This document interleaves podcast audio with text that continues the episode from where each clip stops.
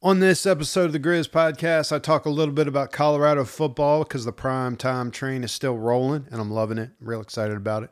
I also talk about a missing F 35 fighter jet, and that leads into talking about government cover ups, media propaganda, and the ushering in of end time events. Dude, it's going to be a good one. So here we go.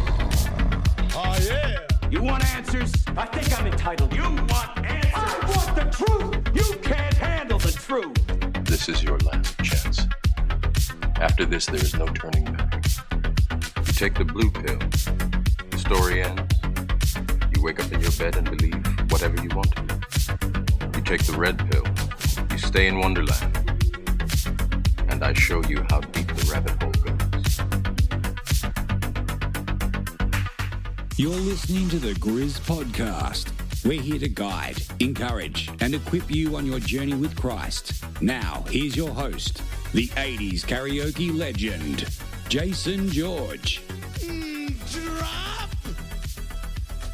Dude, I am the 80s karaoke legend. That is a true statement. And, uh, you know, it's been a while, dude. It's been a while since I dropped some 80s karaoke and really blessed you guys.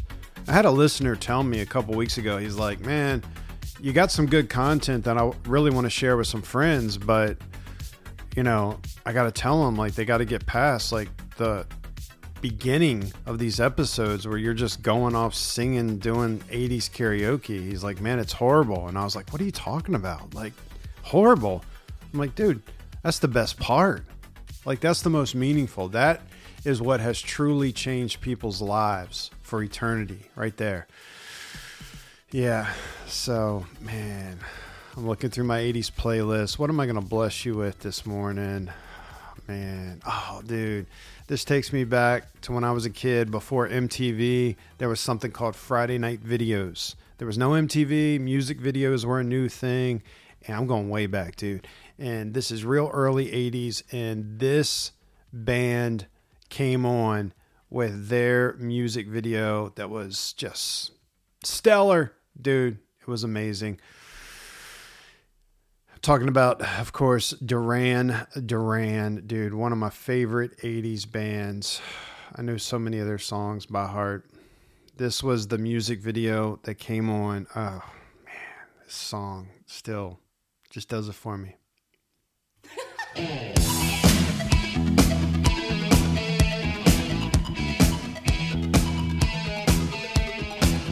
Dark in the city, night is wide.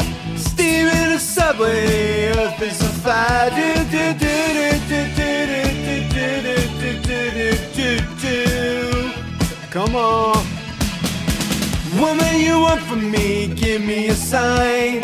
You catch my breathing even closer behind. Do, do, do, do, do, do, do, do, do, do, do, do, do. With the ground. I'm on the hunt, I'm after you. You smell like a sound, I'm lost in a crowd,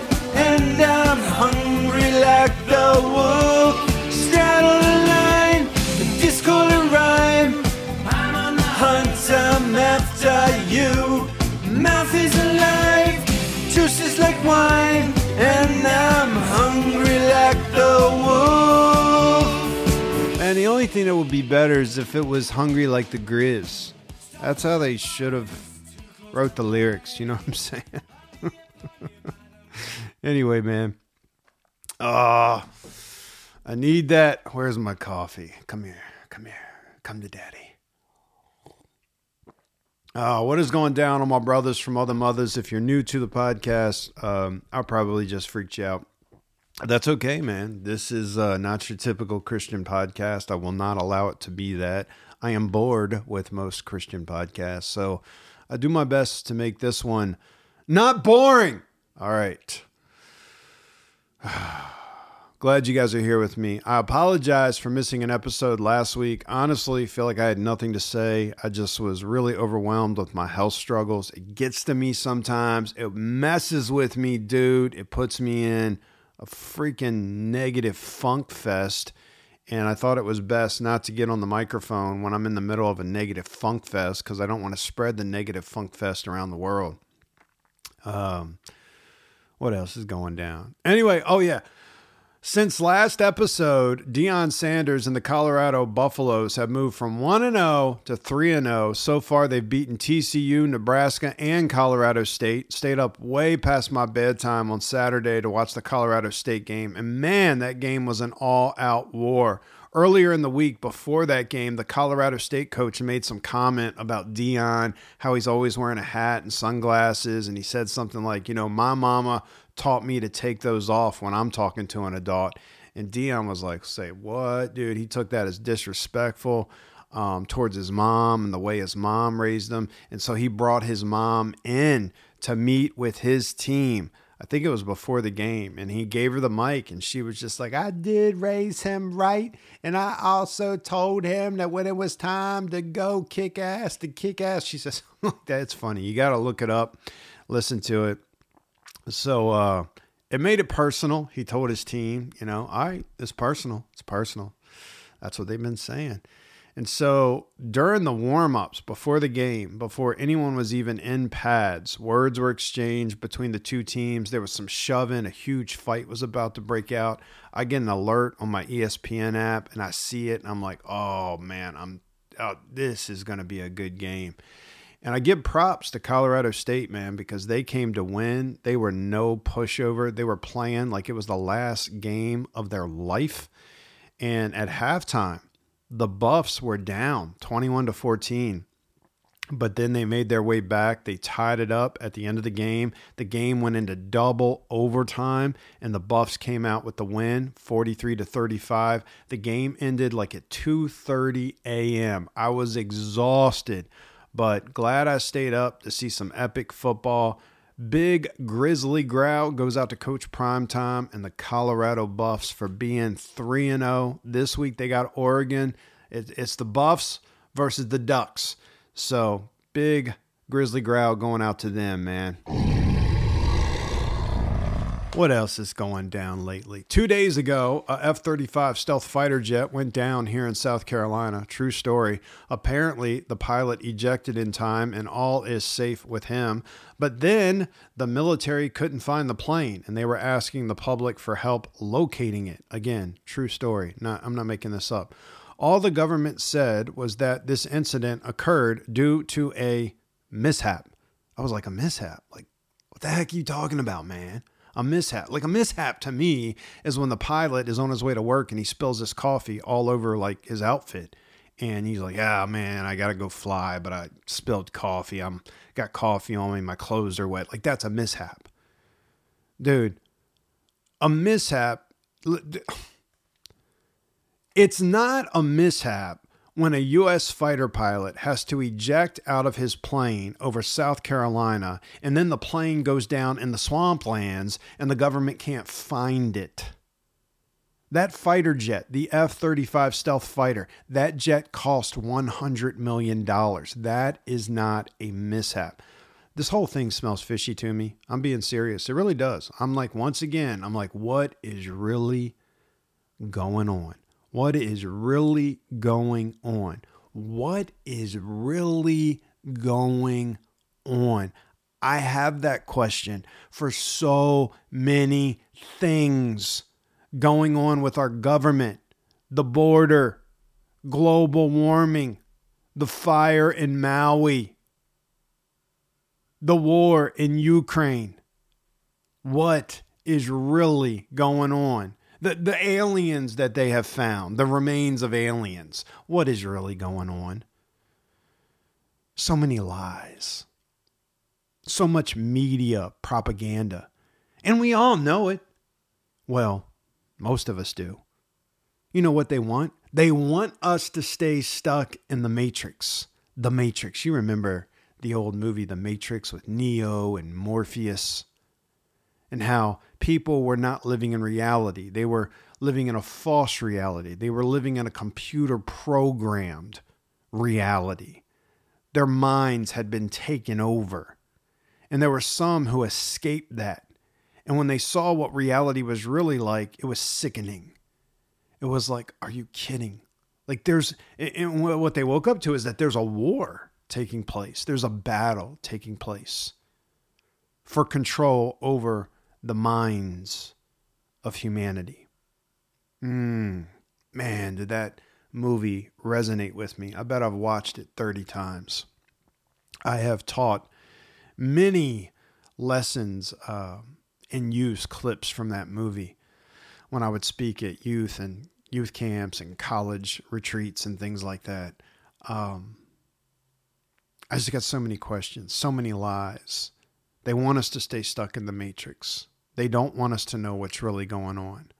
But I'm telling you guys, I'm telling you, and some of you, you know it, you see it too. There's some crazy stuff going on behind the scenes with various power players around the world. Power players. And who knows who all of them are, what their connections are, their secret meetings. We know who's ultimately behind all of it. Ephesians 6:12. You know what I'm saying? It talks about the rulers, the authorities, the world forces of this darkness, the spiritual forces of wickedness in the heavenly places. It's the enemy. Ultimately, it's Satan and his army of demons are working behind the scenes. They're working a master plan.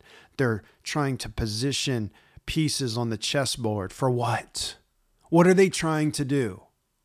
They are trying to usher in a one world government with a one world leader, with a one world religion, with a one world currency system. That's what they're moving towards. The Bible has prophesied about all of this.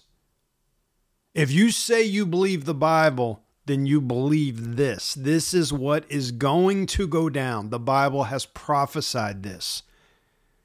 And I believe we're close to it coming to pass. Let me grab a sip of my coffee, man. I am worked up. What is really going on, man? You know, the next big biblical event on God's timeline, the next big biblical event that's going to go down and is going to launch all of this the one world government with a one world leader with a one world religion with a one world currency system system the next big biblical event that is imminent that is going to happen soon sooner than i believe we realize is the rapture of the church the rapture of the church 1 thessalonians chapter 4 verses 13 through 17 Listen to it. Paul says, But we do not want you to be uninformed, brothers, about those who are asleep or dead. We don't want you to be uninformed about those who are dead, who have died, so that you will not grieve as do the rest who have no hope. For if we believe that Jesus died and rose again, amen, even so God will bring with him those who have fallen asleep in Jesus. For this we say to you by the word of the Lord, that we who are alive and remain until the coming of the Lord will not precede those who have fallen asleep. For the Lord himself will descend from heaven with a shout, with the voice of the archangel, and with the trumpet of God, and the dead in Christ will rise first. Then we who are alive and remain will be caught up together with them in the clouds to meet the Lord in the air, and so we shall always be with the Lord. Therefore, comfort one another with these words. Man, the rapture is supposed to comfort us. When we talk about it, when we think about it, it should make us feel like, yes, praise God, can't wait, bring it. The rapture. It is going to be this event, this global event where all believers in Christ will not just spiritually, but bodily, physically, they will go and meet the Lord in the air, in the clouds. That's what we just read. And they will be gone from this world to be with the Lord forever. There's going to be a mass disappearance worldwide of people. And it's going to be all those who are true Christians. They're gone. That's the rapture. This will happen. Every single thing God has promised would happen has happened. So we know that those promises that He's made that have not been fulfilled yet, they're going to happen. You know why? Because God has a perfect track record. He keeps His word. He's honest. He's true. He never fails. He always comes through. Nothing else in Bible prophecy needs to happen first in order for this to happen, the rapture. Nothing else. We're not waiting for anything else to go down so that this can be ushered in. It is imminent. Right now, in 2023, we are on the precipice of this event. Christ could rapture his church at any moment. It could happen today. And if it does, I am good with that. Do I want more people to get saved first? Yes. But maybe, just maybe, the rapture of the church is what they need to wake them up. I don't know. Then what happens next? Well, the rapture of the church will then launch what's called the seven year tribulation period. The Bible talks about this. And I realize that some of uh, the way you may view the timeline could be a little different than the way I do. That's fine.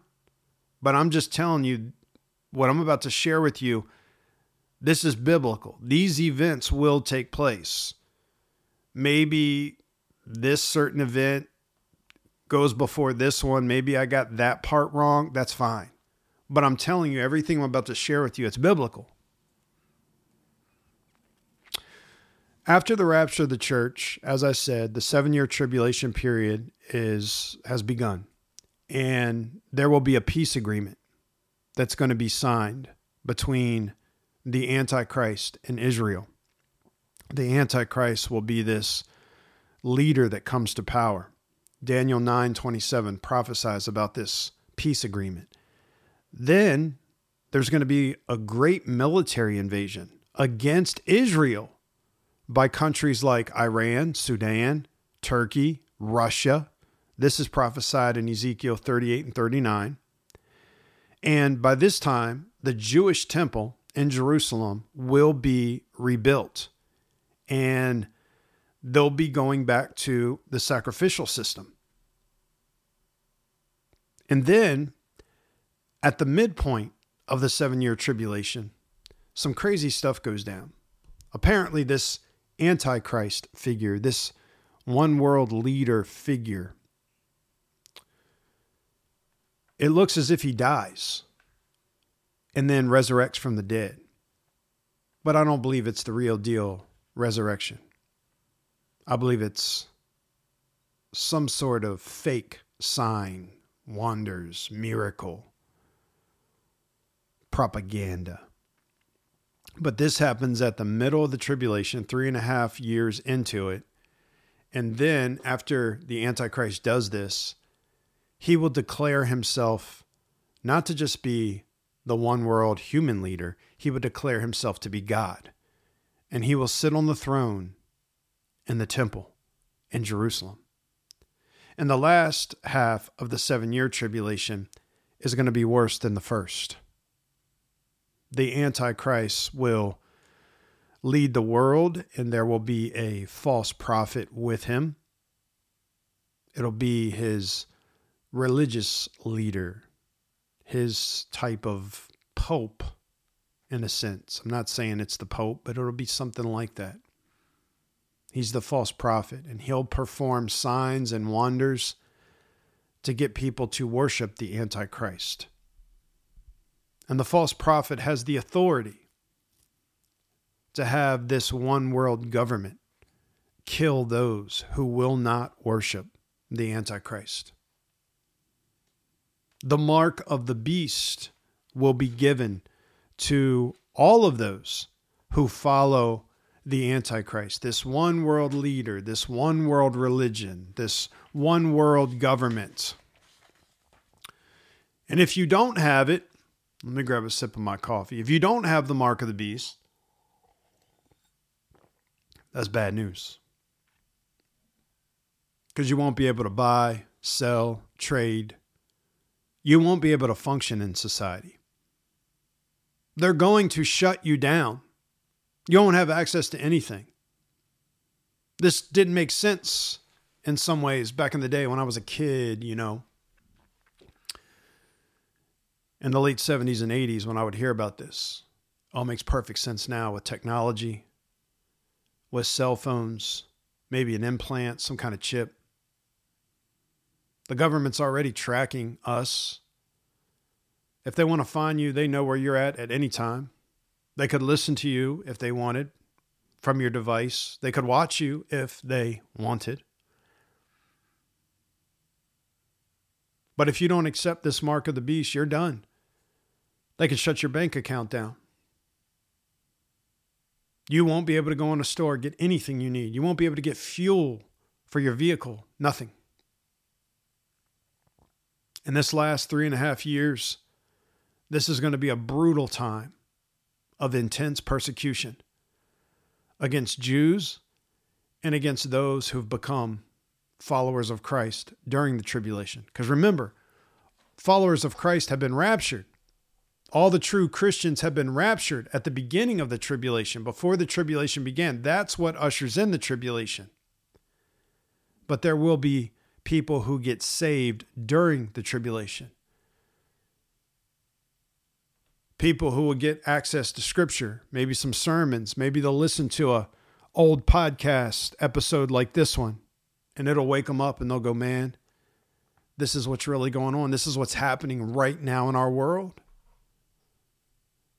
I need to be saved. I need to place my faith, my heart faith in the Lord Jesus Christ. That's my only hope." And then the 7-year tribulation it'll come to a conclusion with the great battle of Armageddon. Armies from around the world will gather together at a place called Megiddo in northern Israel before launching a huge attack against Jerusalem.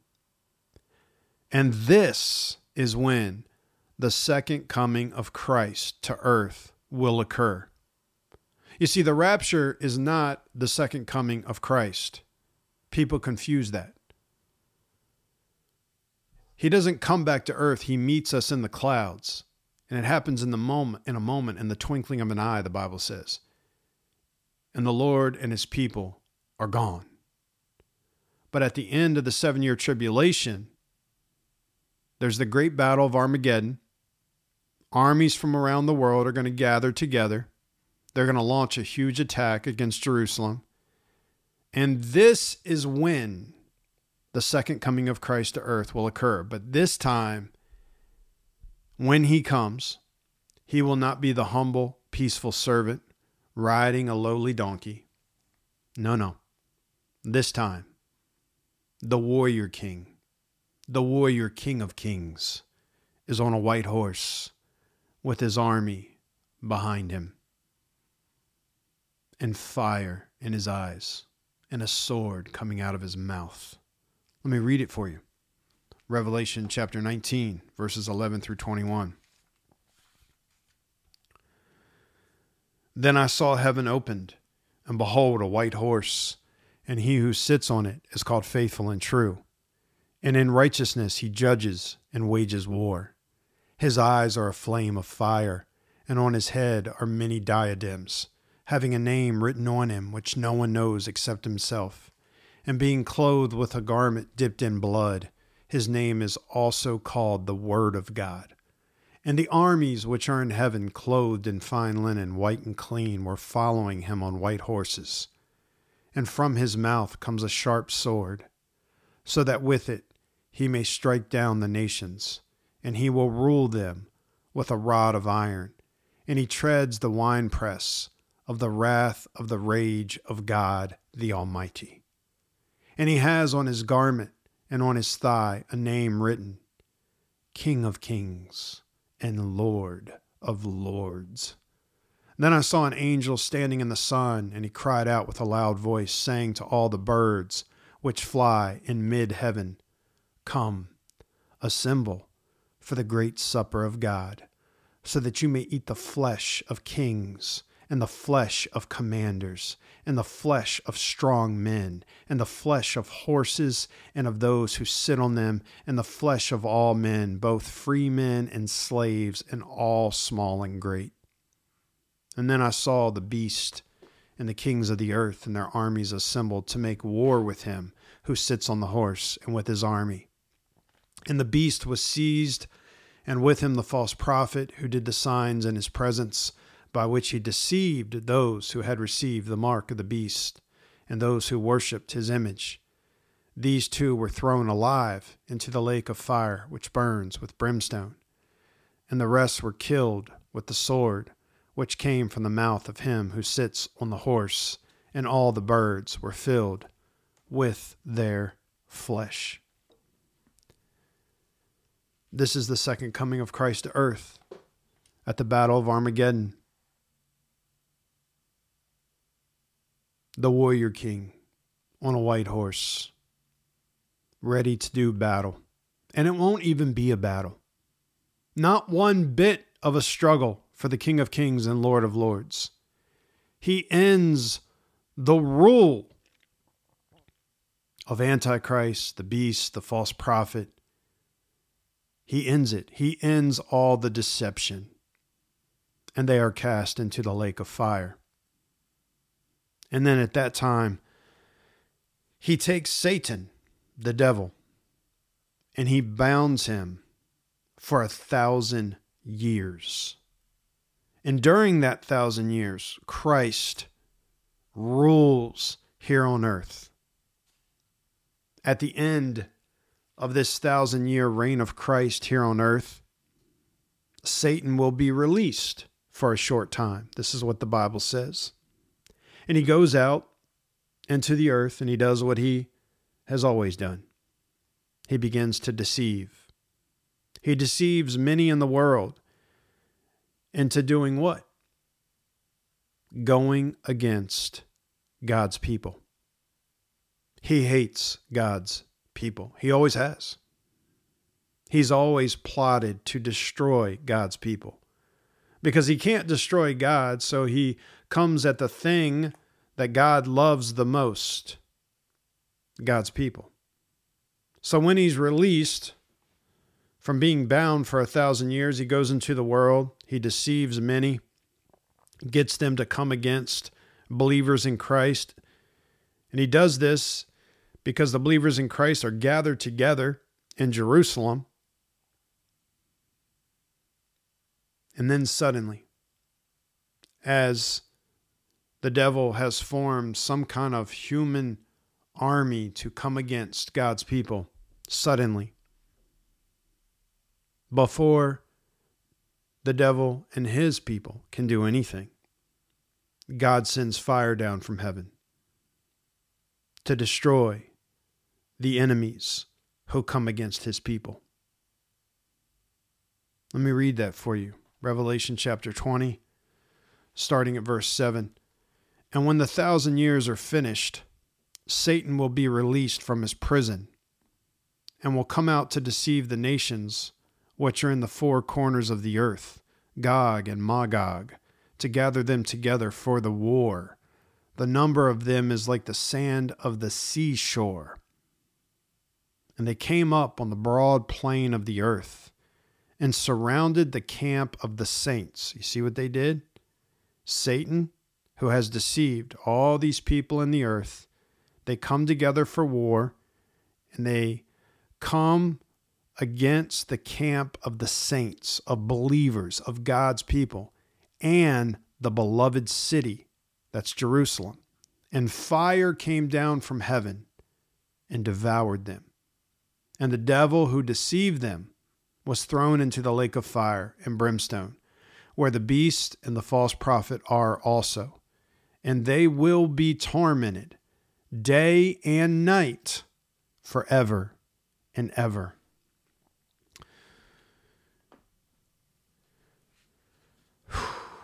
And then what happens? What happens after that? Satan is done. After this, the next thing that the Bible says will happen is what's called the Great White Throne Judgment. It's Judgment Day, and that is where Christ will sit on his throne, and every unbeliever who has ever lived will stand before him to be judged for their life. The books will be open that have recorded everything about the lives of non believers. Every word, every deed, every thought, every motive, every secret, it's all coming out on Judgment Day for every non believer. Believers in Christ do not face Judgment Day because all of our sins have already been judged. Jesus Christ, God's Son, took our judgment for our sins for us. He paid the price. He who knew no sin became sin for us that we might become the righteousness of God. That is for all of us who have placed our heart faith in the Lord Jesus Christ. All those who haven't, they're facing the great white throne judgment. Right after the devil is thrown into the lake of fire. It's when this goes down. There's nothing, nothing that will not be uncovered on that day. Every secret comes out. Can you imagine? The books are open. And another book is open called the Lamb's Book of Life. That's the book that contains all of the names of every true believer in Christ. And if your name is not in that book, then it's too late. It's too late. The King of Kings and the Lord of Lords will judge you, and he will sentence you to eternal torment in the lake of fire with Satan and his demons, with the Antichrist, with the false prophet.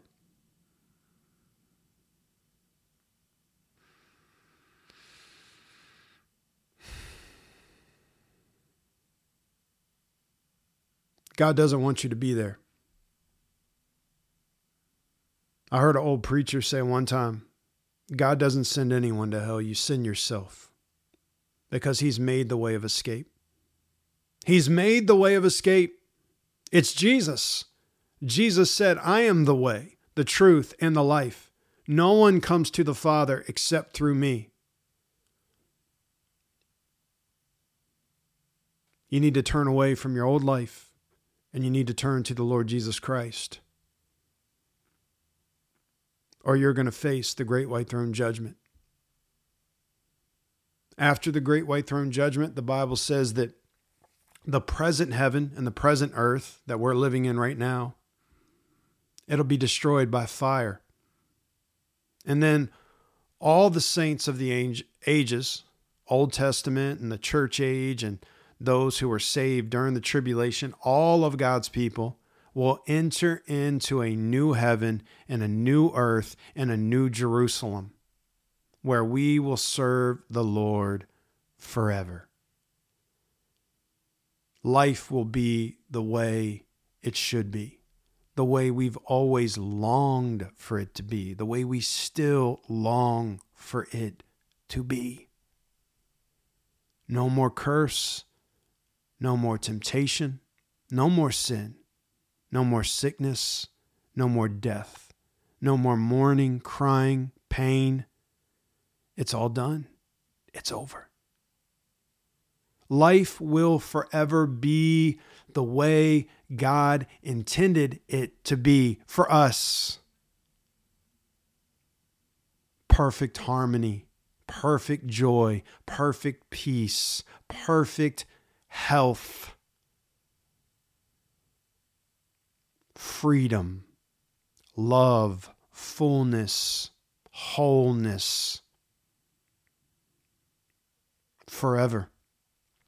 I was on a bike ride with my wife last night. We like to do that a lot of times when she gets done work and I get done and we eat dinner and the sun is going down. We get on our old old people cruiser bikes and just ride around the neighborhood. And I was talking to her about all this and I said, I've been looking at end time prophecy and the biblical timeline. I said, You remember that? She's like, Yeah, because my wife grew up in the church and she grew up going to a Christian school. We went to the same Christian high school together, went to the same Christian university together. She's like, Yeah. And I started going through it. I was like, You know, the rapture happens. And then right after that, um, the seven year tribulation period. And there's this ushering in of this one world leader, one world government, one world religion, one world currency. And I was just going through everything.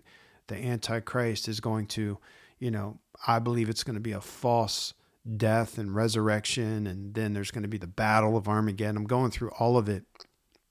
And as we're riding, my wife just said, uh, We believe some crazy stuff. I said, What do you mean? And she goes, Think about everything that you're saying that is going to happen. That is some crazy stuff when people hear that. They'll, they'll, they'll think we're crazy. you know, and I'm like, I know. But I look at some of them and I'm like, they believe some of the craziest stuff about things like aliens. What they believe is crazy to me. What, what they believe about even the origin of the universe is crazy to me. But my wife says, yeah, we believe some crazy stuff. People will think this is nuts. But she said this, but I believe it because Jesus said it. But I believe it because Jesus said it. Whew. Let that sink in. I just looked at her and I was like, me too. Because there is no greater authority than the word of Jesus Christ. Because when he speaks, he speaks as God, as creator, as the sovereign, great ruler, the great I am, Yahweh. And he has proven that everything he says comes true thus far.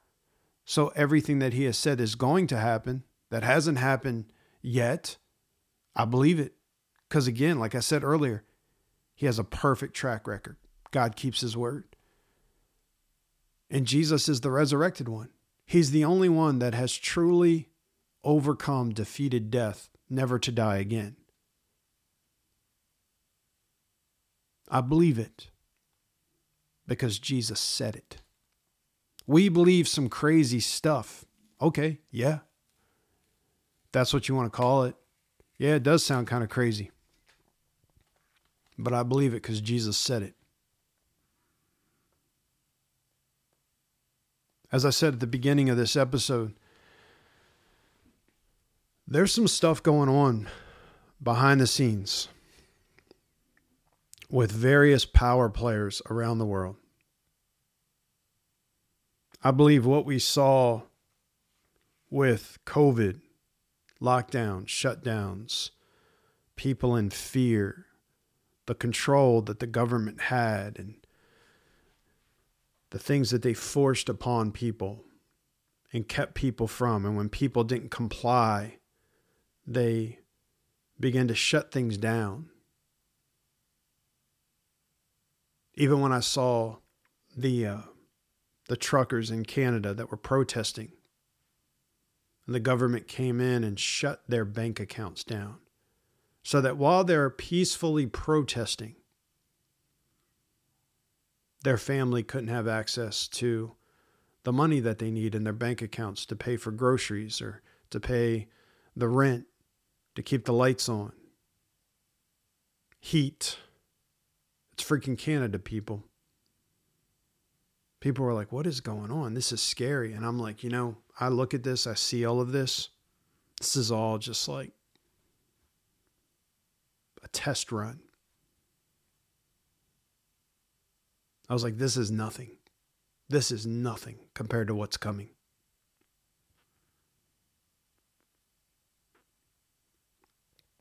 Some crazy stuff is going on behind the scenes. And we know who's ultimately behind it, working a master plan. And the most important thing that you can do, and that I can do, is wake up. Wake up to what's really going on. See beyond the matrix. Made me think of Romans chapter 13, verses 11 through 14. Let me wrap up with that. Romans chapter 13, verses 11 to 14.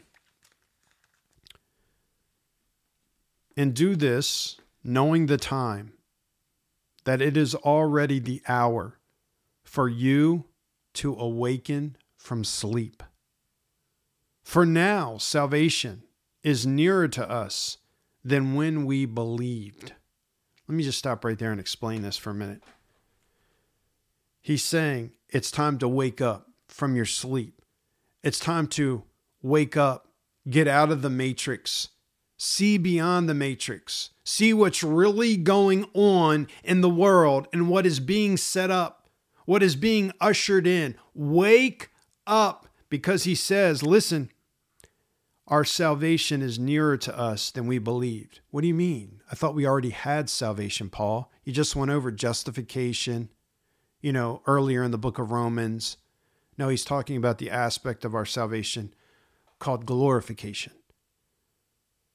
That aspect where we're gone, we're with God, and he has transformed our mortal body into immortal bodies that aspect of salvation, he's saying, is nearer to us.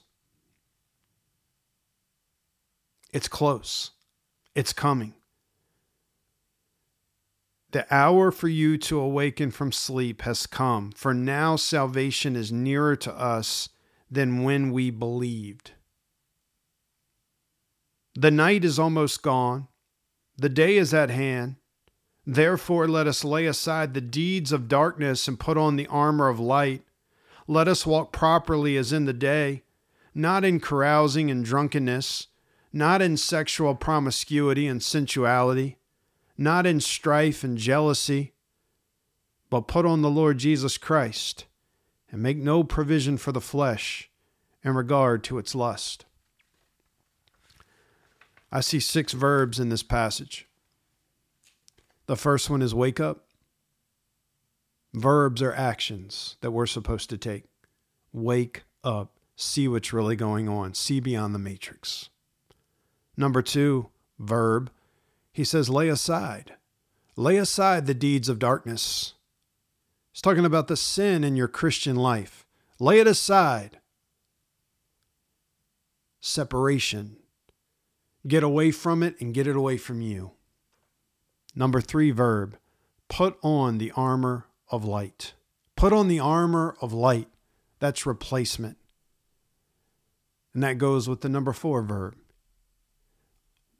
Live properly, walk properly. That's what it means. You're going to put on the armor of light, begin to live properly.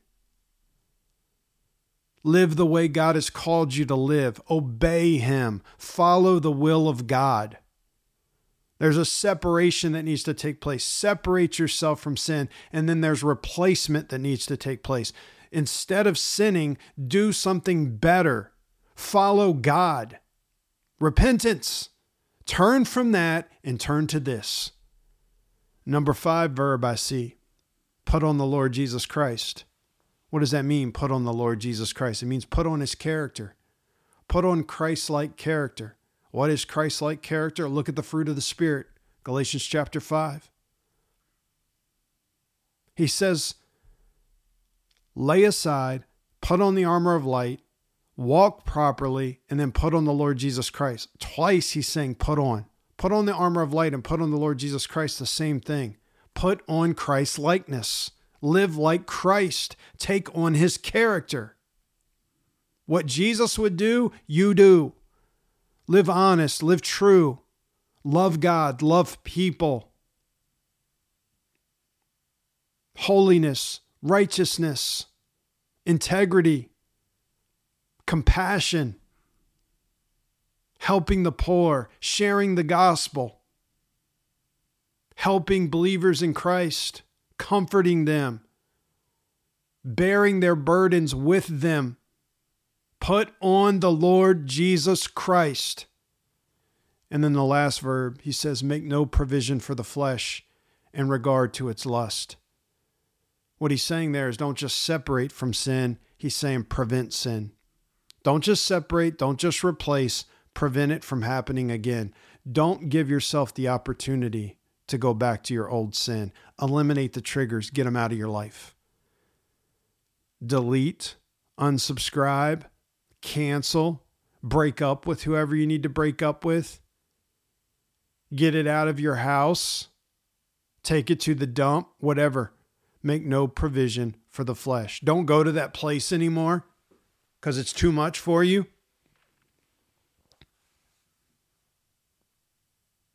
You know who does all of these things? The Christian who has awakened, who has woke up. I don't want to be woke, but I want to be awake. You know what I'm saying? So many people today with their woke ideologies. I don't want to be woke. I want to be awake to what's really going on, to the truth, even when the truth is extremely unsettling and uncomfortable, even when the truth is a bit scary. But remember, those of us who are in Christ, we're not going to be here for the seven year tribulation. We're not going to be at the great white throne judgment. Maybe we witness it, but we're not going to be there being judged. That's why it says in 1 Thessalonians 4, after Paul talks about the reality of the rapture that's going to take place, he says, Comfort one another with these words. This is good news that Christ is going to come and take you from this world. You know, when I was a kid, the first time I really began to hear about the rapture and the end times and the tribulation and the battle of Armageddon and the rise of Antichrist and one world government, one world religion and the mark of the beast was uh, our church was uh, doing a series on prophecy. I was a little man. I was probably still elementary school. And I remember they showed a an old movie from the 70s or 80s and it's kind of cheesy now. They didn't have good special effects back then. No CGI back then. And it was called A Thief in the Night but even though it's cheesy, cheesy now to look at, it had a powerful effect on me. Because our pastor, after we watched that, he would show from scripture that, like, yo, I don't know if it's going to happen exactly like that movie is saying, but it's going to happen. Here's where scripture says it's going to happen. And I was a little kid tuning into that, going, oh my goodness. You know what was happening? It was like one of the first times in my life that I saw beyond the matrix. It was one of the first times in my life as a little kid, elementary school, that I was awakened to what's really going on, what's really going to go down. And I was like, whoa, I better take this salvation thing seriously. I better take this Jesus thing seriously. This is no joke. And there was something about it where, like, beyond the movie, A Thief in the Night, and beyond the preacher, in my heart, there was something in me that was like, this is true, and you know it's true. Because it's the Word of God, it's Scripture. And the Spirit of God was affirming that in me. And in that movie, um, A Thief in the Night, there was a, a song that became a pretty famous song. It was called Wish we'd all been ready. Wish We'd All Been Ready. It was written by a guy named Larry Norman. He's not alive anymore. But uh, DC Talk, one of my favorite Christian artists, uh, they redid that song many years ago, probably over 20 years ago now. And it's so good. And I want to close out this episode with that song. Wish we'd all been ready. And this is the DC Talk version. I'm going to play the whole song. Hopefully, they won't sue me for uh, playing the whole song. Let me read the lyrics to you. Life was filled with guns and war. It's talking about when Christ comes in the tribulation period. This is what it's going to be like. It says, Life was filled with guns and war, and everyone got trampled on the floor. I wish we'd all been ready. Children died, the days grew cold. A piece of bread could buy a bag of gold. I wish we'd all been ready. There's no time to change your mind. The Son has come, and you've been left behind. A man and wife asleep in bed. She hears a noise, turns her head. He's gone. I wish we'd all been ready. Two men walking up a hill. One disappears and one's left standing still. I wish we'd all been ready. There's no time to change your mind. The Son has come and you've been left behind. And then the third verse kind of repeats some of the truths from the other verses. Life was filled with guns and war. Everyone got trampled on the floor. I wish we'd all been ready. Children died, the days grew cold. A piece of bread could buy a bag of gold. I wish we'd all been ready. There's no time to change your mind. How could you have been so blind? The Father spoke, the demons dined. The Son has come, and you've been left behind. My brothers, wake up. The night is almost done. The day is at hand. We are on the precipice of the rapture of God's church. It's all there. Everything is falling into motion.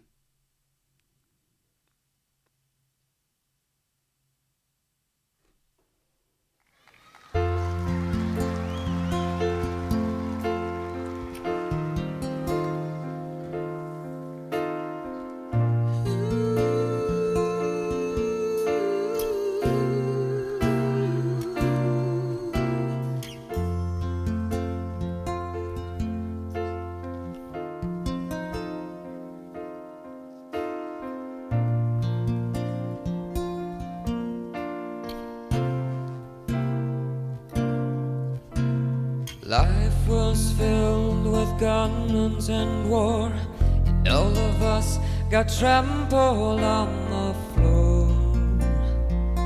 I wish we'd all been ready. The children died, the days grew cold. A piece of bread could buy oh,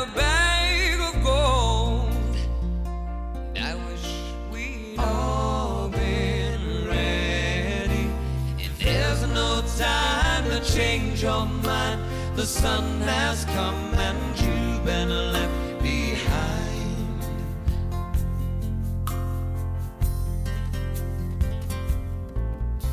A man and wife asleep in bed. She hears a noise and turns her head. He's gone.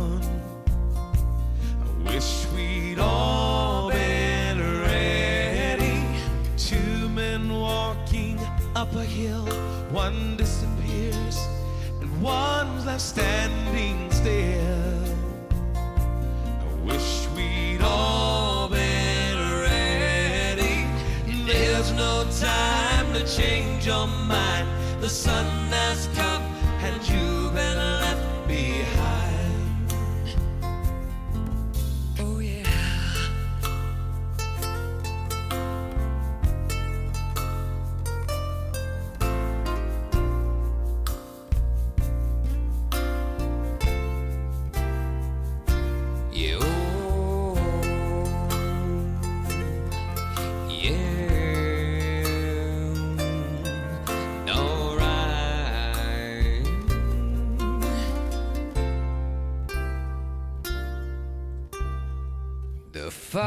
Spoke, the demons died. How could you have been so blind? There's no time to change your mind. The Son has come and you've been left behind. No, there's no time to change your mind. The Son has come and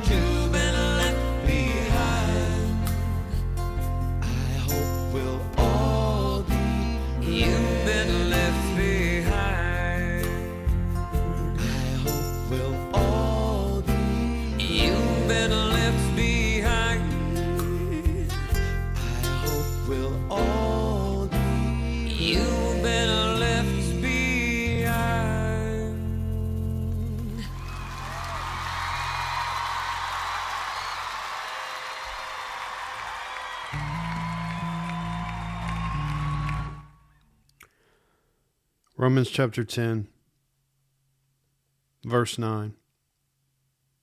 If you confess with your mouth Jesus as Lord and believe in your heart that God raised him from the dead, you will be saved.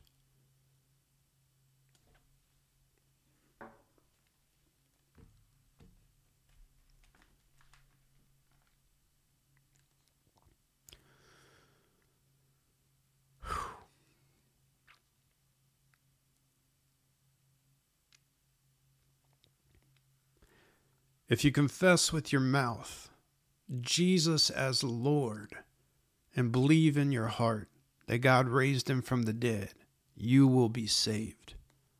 For with the heart a person believes, leading to righteousness, and with the mouth he confesses, leading to salvation. For the scripture says, Whoever believes upon him will not be put to shame. For there is no distinction between Jew and Greek, for the same Lord is Lord of all, abounding in riches for all who call on him. For whoever calls on the name of the Lord will be saved. How then will they call on him in whom they have not believed? How will they believe in him whom they've not heard? And how will they hear without a preacher?